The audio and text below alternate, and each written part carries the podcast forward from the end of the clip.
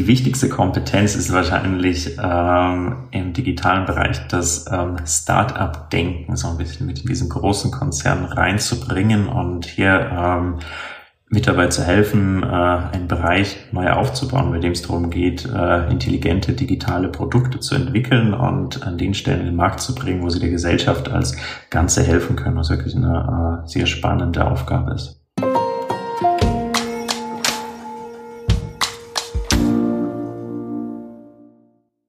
Hi und herzlich willkommen zu einer neuen Folge von Versprochen.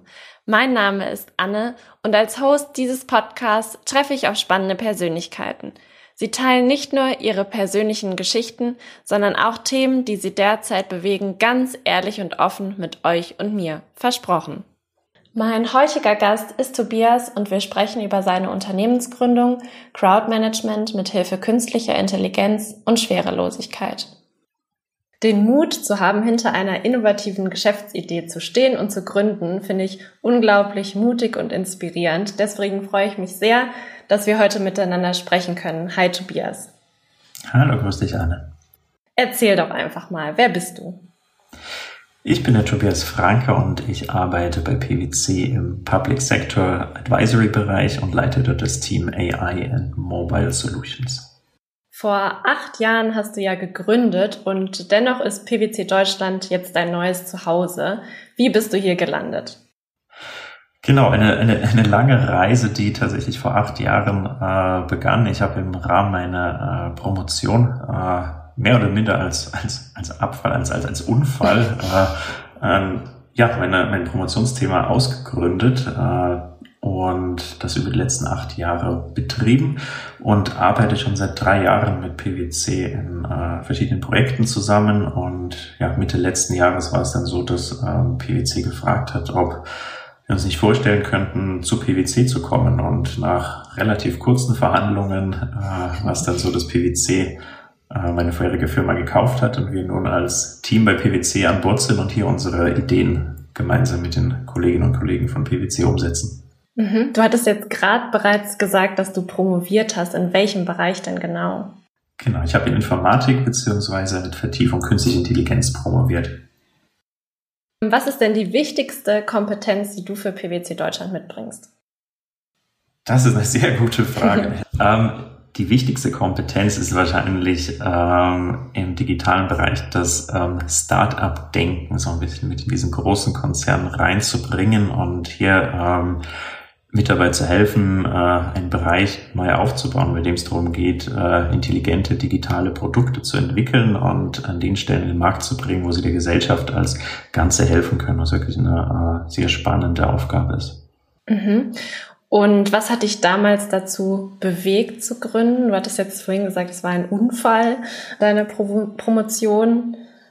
Ja, es war tatsächlich so, dass ich eigentlich nie Pläne zum Gründen hatte und habe dann eben diese Promotion angefangen und der Auslöser für das Promotionsthema war die Love Parade Katastrophe 2010 und wir haben uns dann um ein Forschungsprojekt beworben, wo es darum ging, genau solche Unfälle möglicherweise in Zukunft vermeiden zu können und haben uns eine Technologie ausgedacht, mit der es möglich ist, mithilfe von Daten, die von Smartphones versendet werden, das Verhalten einer Menschenmenge anonym zu analysieren und entsprechend auch wieder durch gezielte Nachrichten zu beeinflussen, um eben zum Beispiel bei Großveranstaltungen Paniken zu vermeiden.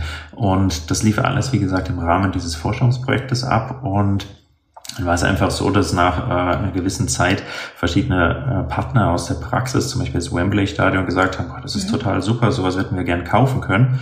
Und naiv wie ich war, habe ich damals die Firma gegründet und stellt sich heraus, es hat ganz gut funktioniert und so war es dann.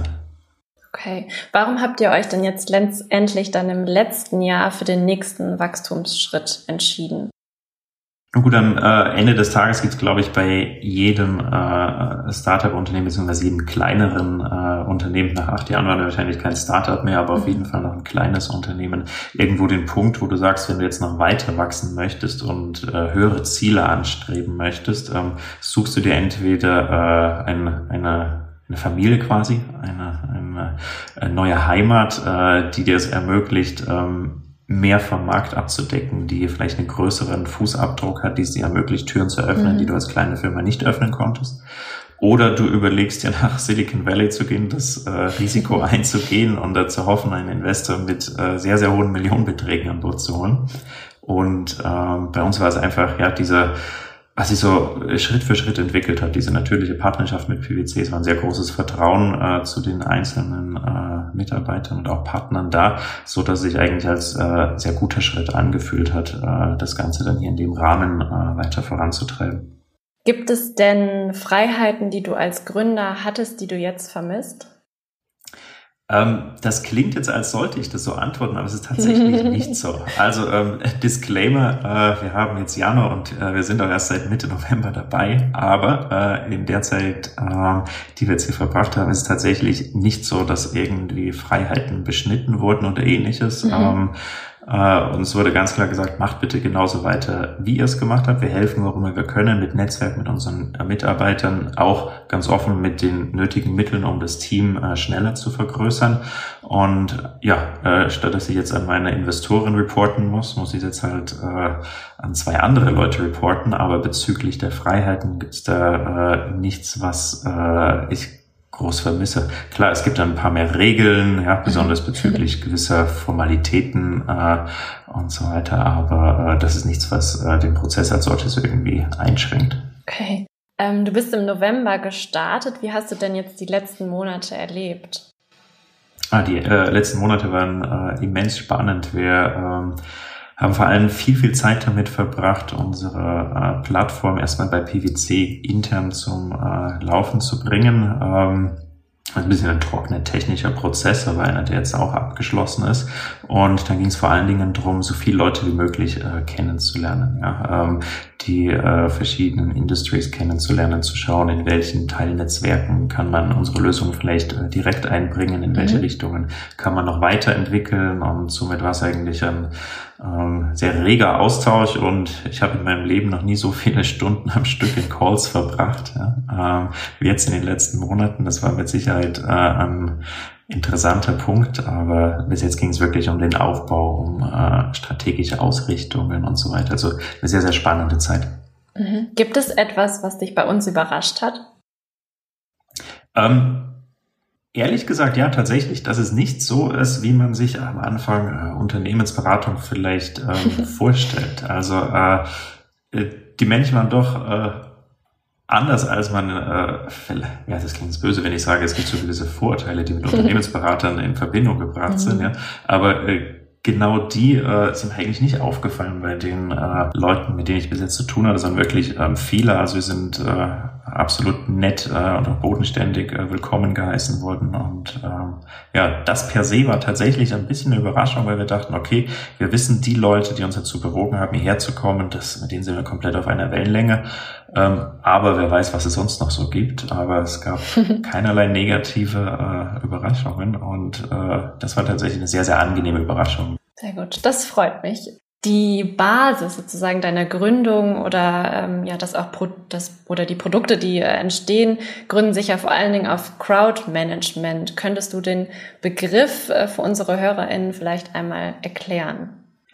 Ja, klar, sehr gerne. Also wenn man es ganz einfach zusammenfassen möchte, sind Bezeichnungen Crowdmanagement eigentlich zwei Komponenten. Es geht einerseits um die Analyse des Verhaltens von großen Menschenmengen. Da geht es aber nicht darum, irgendwie deren Kaufverhalten oder so zu analysieren, sondern wirklich deren physisches Verhalten im zum Beispiel auf einer Veranstaltungsfläche oder in einer Stadt. Und andererseits die Steuerung dieser Menschenmenge, was jetzt auch nicht negativ behaftet ist, sondern tatsächlich der Menschenmenge diese Impulse zu geben, dass sie sich so optimal wie möglich bewegt. Die Ziele sind natürlich Sicherheit, wenn jetzt wieder an das Thema Großveranstaltungen denken, aber auch effiziente Bewegungen. Ja. Im Wesentlichen geht es darum, sicherzustellen, dass die Laune in einer Menschenmenge positiv ist und alle happy sind, gut von A nach B kommen, dass sich niemand auf den Füßen steht und man im Wesentlichen sorgt, dass alles effizient vonstatten geht. Ne? Und wir erfassen eben das Verhalten von Menschenmengen mit Hilfe von Smartphone-Sensordaten, und wir ja, steuern die Menschenmenge in Anführungsstrichen auch mit Nachrichten, die wir sehr gezielt an einzelne Smartphones in der Menschenmenge ausspielen, entsprechend mit Verhaltenshinweisen. Wie genau könnte so ein Verhaltenshinweis aussehen?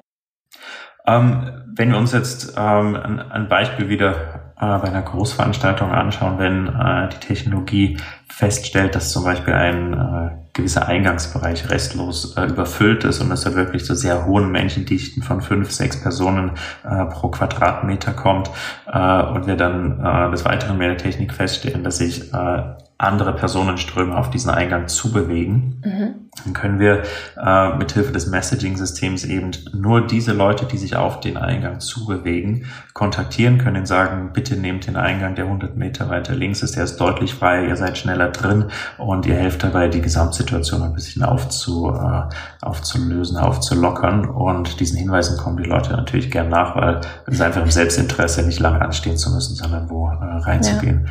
Das jetzt als sehr konkretes Beispiel aus dem Veranstaltungsumfeld. Mhm.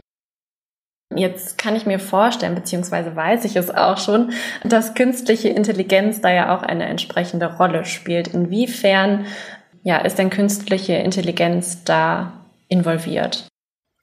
Ja, im Wesentlichen schaut es so aus, dass wir so eine KI-Engine am Laufen haben, die sich laufend die Sensordaten, die wir erfassen, anschaut und entsprechend analysiert. Also ein sehr langer Trainingsprozess, bis so eine KI wirklich funktioniert. Aber am Ende des Tages ist die KI dann in der Lage zu sagen, schau her, hier ist etwas nicht normal, hier ist eine gewisse Anomalie, schaut euch doch mal bitte an, warum dem so ist. Ja? Die KI, die kann auch gewisse Vorhersagen treffen, dass wenn wir zum Beispiel im ÖPNV-Umfeld unterwegs sind und nicht mehr bei Veranstaltungen, dass man dann sagen kann, okay, an der und der Haltestelle werden gleich sehr viel mehr Menschen aufschlagen als im Normalfall ist so ist, bitte seht zu, dass ihr euch entsprechend darauf vorbereitet, oder seht zu, dass ihr die Verkehrsmittel entsprechend optimiert. Mhm. Wie sieht so ein Training der KI entsprechend aus? Also ganz einfach ausgedrückt kann man sich das so ein bisschen vorstellen wie das Lernen mit einem Kleinkind. Ja, man zeigt der KI quasi ganz, ganz häufig, was sie konkret lernen soll. Ein schönes Beispiel ist immer das Lernen von der Erkennung von Bildern. Und wenn wir uns jetzt vorstellen, wir haben eine Aufgabe und wollen eine KI trainieren, dass sie das Bild von einer Kuh, einem Pferd und einem Hund voneinander unterscheiden kann, dann zeigen wir ihr viele tausend Male, vielleicht gar zehntausende Male Bilder von Kühen, von Hunden und von Pferden und sagen immer, das liebe KI ist eine Kuh, das liebe KI ist ein Hund, das liebe KI ist ein Pferd. Und nach einer gewissen Zeit hat sie dann entsprechend gelernt, wie das Ganze funktioniert. Im Hintergrund ist Statistik und bisschen Mathematik, und in unserem Beispiel sind es natürlich keine Bilder, sondern wir geben ihnen entsprechend Daten von dem Verhalten von Menschenmengen, und damit lernt dann das System entsprechend, wie zum Beispiel, wenn wir es in einer Stadt einsetzen, das System, wie die Stadt normalerweise funktioniert, im Sinne von, wann gehen die Leute von wo ins Büro, wann ist mit Staus zu rechnen, wann vielleicht weniger, und nach einer gewissen Trainingszeit hat die KI einfach das normale Verhalten in dieser Stadt erlernt und kann dann entsprechend Alarm schlagen, wenn etwas nicht normal ist. Zum Beispiel ein Unfall, der zu einem Stau geführt hat, dass man entsprechend darauf hingewiesen wird. Mhm. Vielen Dank für deine Erklärung. Du hattest vorhin schon angesprochen, dass du dich ja im Bereich Public Sector Consulting am Münchner Standort jetzt befindest, und vielleicht kannst du noch mal etwas mehr ausschmücken, womit ihr euch wirklich fachlich auch beschäftigt. Fachlich befassen wir uns tatsächlich im Moment zumindest noch ausschließlich mit der Plattform, die ich jetzt schon kurz vorgestellt habe, quasi das Analysieren von Smartphone-Daten und daraus Wissen generieren und entsprechend in Szenarien das einzusetzen. Die Bandbreite, die ist relativ breit. Wir haben jetzt schon viel über Veranstaltungen gesprochen.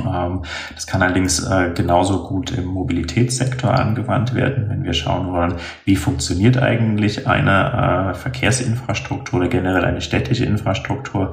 Zum Beispiel, indem wir uns die Beschleunigungsdaten von Smartphones anschauen, können wir sagen, mit welchen Verkehrsmitteln ist denn gerade welcher Teil der Menschenmenge unterwegs, um dann festzustellen, wie ausgelastet ist welche Trambahnlinie, wie ausgelastet ist gerade welche U-Bahn-Linie, wie viele Leute fahren mit dem Radl, wie viele Leute sind zu Fuß unterwegs und so weiter und so fort.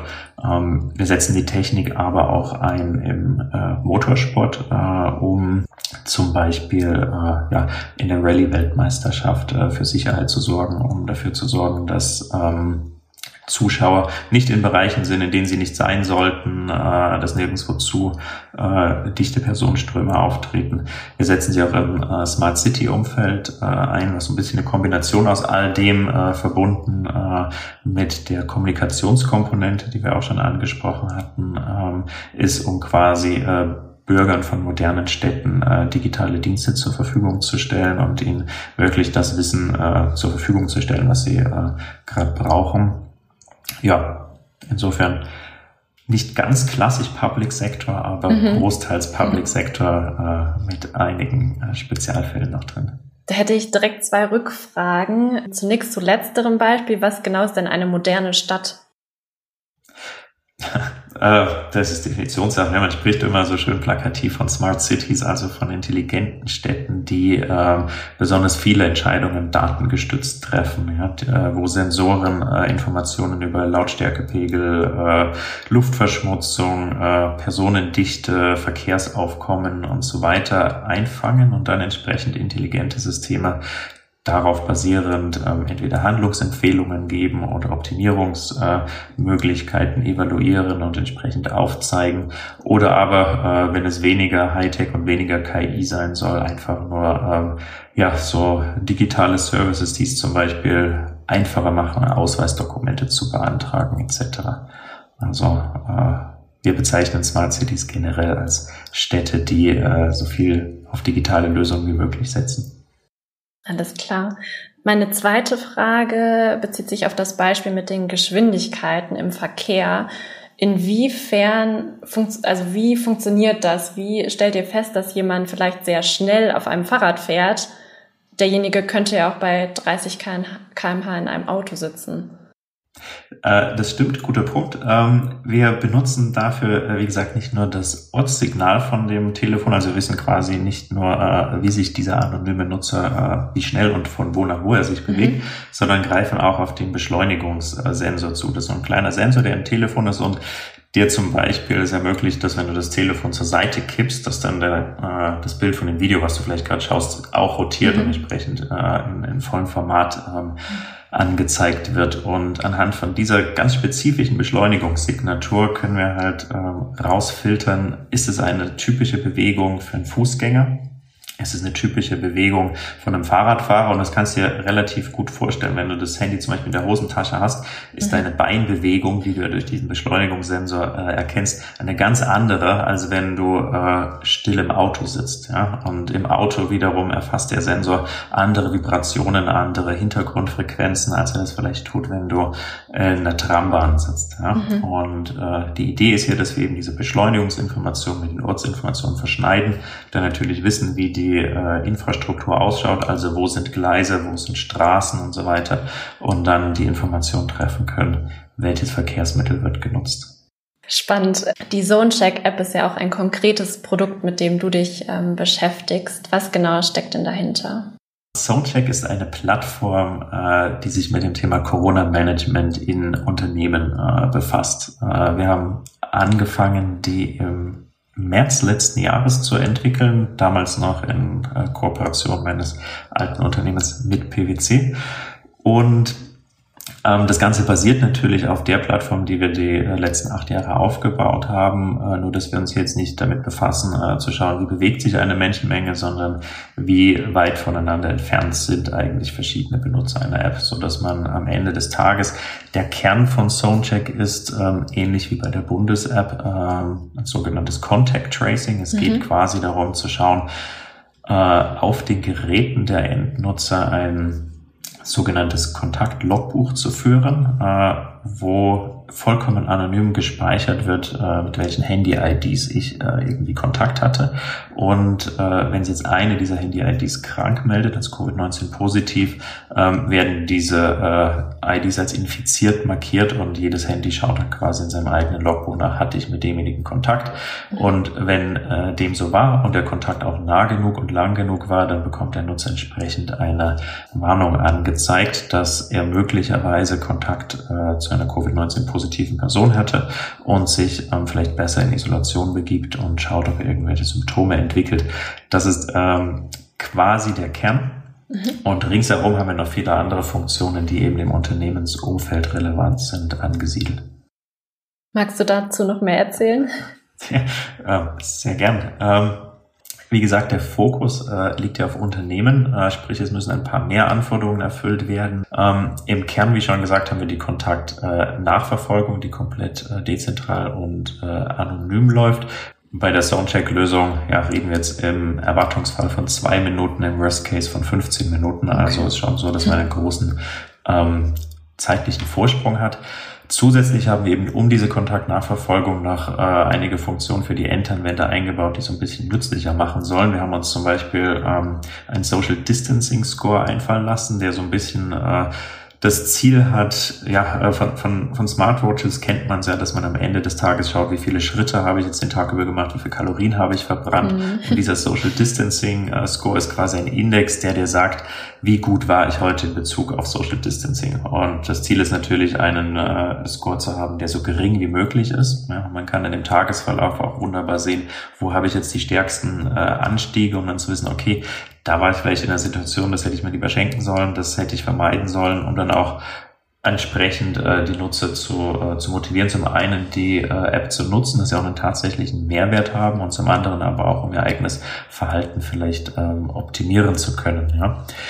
Dann haben wir in die ZoneCheck-Lösung natürlich auch das Location-Based Messaging eingebaut, sprich Unternehmen sind so in der Lage, ihren Mitarbeitern Nachrichten zu schicken, wenn sie zum Beispiel das Betriebsgelände betreten oder wenn sie verschiedene Bürogebäude betreten und dann entsprechend hingewiesen werden auf neue Richtlinien, auf Informationen, was auch immer relevant ist. Oder wenn wir dann jetzt wieder hoffentlich in einigen Wochen aus dem Lockdown rauskommen und auch wieder ein bisschen mehr reisen dürfen oder geschäftlich auch reisen müssen, dass wenn man zum Beispiel in anderen Städten oder anderen Ländern am Bahnhof, am Flughafen ankommt, dass die ZoneCheck-App den Mitarbeitern sofort sagt, pass auf, hier gelten die und die Regeln, so und so ist die Situation vor Ort, ja, einfach um zielgenauer informieren zu können. Und für die Unternehmensleitung selbst haben wir ein Management-Dashboard in der Plattform entwickelt, die es im Wesentlichen ermöglicht, so ein bisschen zu analysieren, wie die Corona-Situation im Unternehmen ist. Also es ist möglich, in der App ein Unternehmensprofil zu hinterlegen, wo man sagen kann, an welchem Standort arbeite ich, in welcher Abteilung. Natürlich nur insoweit, als dass es immer noch anonym ist, dass keine Einzelpersonen identifiziert werden können. Und dann kann man in diesem Management-Dashboard zum Beispiel sehen, in welcher Abteilung, an welchen Standorten ist die Infektionszahl am höchsten. Was aber viel interessanter ist natürlich die Auswertung des aggregierten, des zusammengefassten Social Distancing Index, dass man schauen kann, zum Beispiel ist die Marketingabteilung schlechter bezüglich Social Distancing als vielleicht die IT-Abteilung, wo die Leute generell weniger mit Menschen zu tun haben, mehr Abstand halten. Oder in welchem Standort ist der Social Distancing Index wahnkritisch, um zum Beispiel sehen zu können, im Standort München müsste die Mittagspause vielleicht optimiert werden, sie vielleicht auf mehrere Räume verteilt werden, weil während der Mittagspause in München dieser Index immer ansteigt. Wir können zusätzlich noch ein Testmanagement aufsetzen bei ZoneCheck-Kunden. Das heißt, im Extremfall kann das Unternehmen sagen, jeder meiner Mitarbeiter muss alle 4 Tage getestet werden. Dann wird die App entsprechend daran erinnern, dass diese Tests auch eingehalten werden. Der Mitarbeiter hat die Möglichkeit, die Tests in der App zu registrieren. Testergebnisse werden direkt in die App eingespielt und im positiven Fall dann auch gleich die Contact Tracing Funktion aktiviert. Und zu guter Letzt gibt es noch eine Funktion, die nennt sich Wearables. Das sind so kleine externe Geräte, die sind gedacht für Mitarbeiter, die an einem Arbeitsplatz sind, wo keinerlei Smartphones erlaubt sind. Das ist häufig in Fertigungsbereichen der Fall. Dann arbeiten diese kleinen externen Geräte quasi als ja wie verlängerte Antennen von den Smartphones. Sprich, der Mitarbeiter und die Mitarbeiterin lassen das Smartphone zum Beispiel im Spind, nehmen einfach das Wearable mit, kann man an einem Armband befestigen oder in eine Tasche stecken, und dann wird diese Contact-Tracing-Funktion von diesem Wearable durchgeführt, genauso dezentral, genauso anonym wie auch mit Smartphones, und wenn man wieder in Reichweite des Handys kommt, werden die Daten entsprechend synchronisiert und das Kontaktlogbuch entsprechend vervollständigt. Und ja, als kleines Zuckerl ermöglicht diese Wearables noch einen Warnton auszuspielen, wenn man sich zu nahe kommt, sodass man auch gleich akustisch gewarnt wird, wenn man jetzt näher als 1,5 Meter an einem Kollegen dran steht. Und das alles zusammen läuft, wie gesagt, unter dem Namen ZoneCheck. Alles klar. Was ist denn für dich noch der größte Mehrwert für den Endnutzer? Das hängt immer davon ab, inwiefern die Unternehmen welche Module nutzen.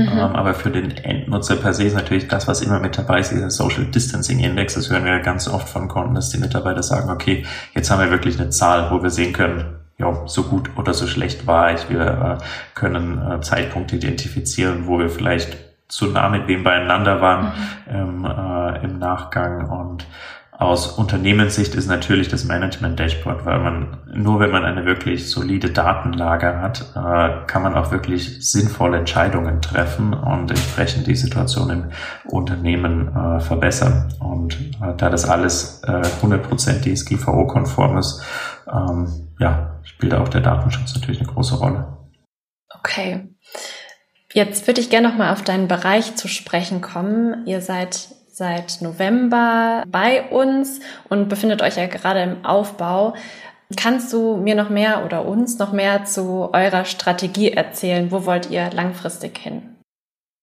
Ja, die langfristige Strategie ist natürlich in den Bereichen, die ich vorhin genannt habe, einfach breiter und auch tiefer aufgestellt zu sein. Ja. PwC macht sehr, sehr viel im Smart City-Bereich, und wir glauben, dass wir mit der Plattform jetzt wirklich ein starkes Asset auch mit reingebracht haben, dass PwC direkt an Gemeinden, die eben mit PwC zusammenarbeiten, rausgeben können. Das Thema Veranstaltungen ist natürlich extrem interessant.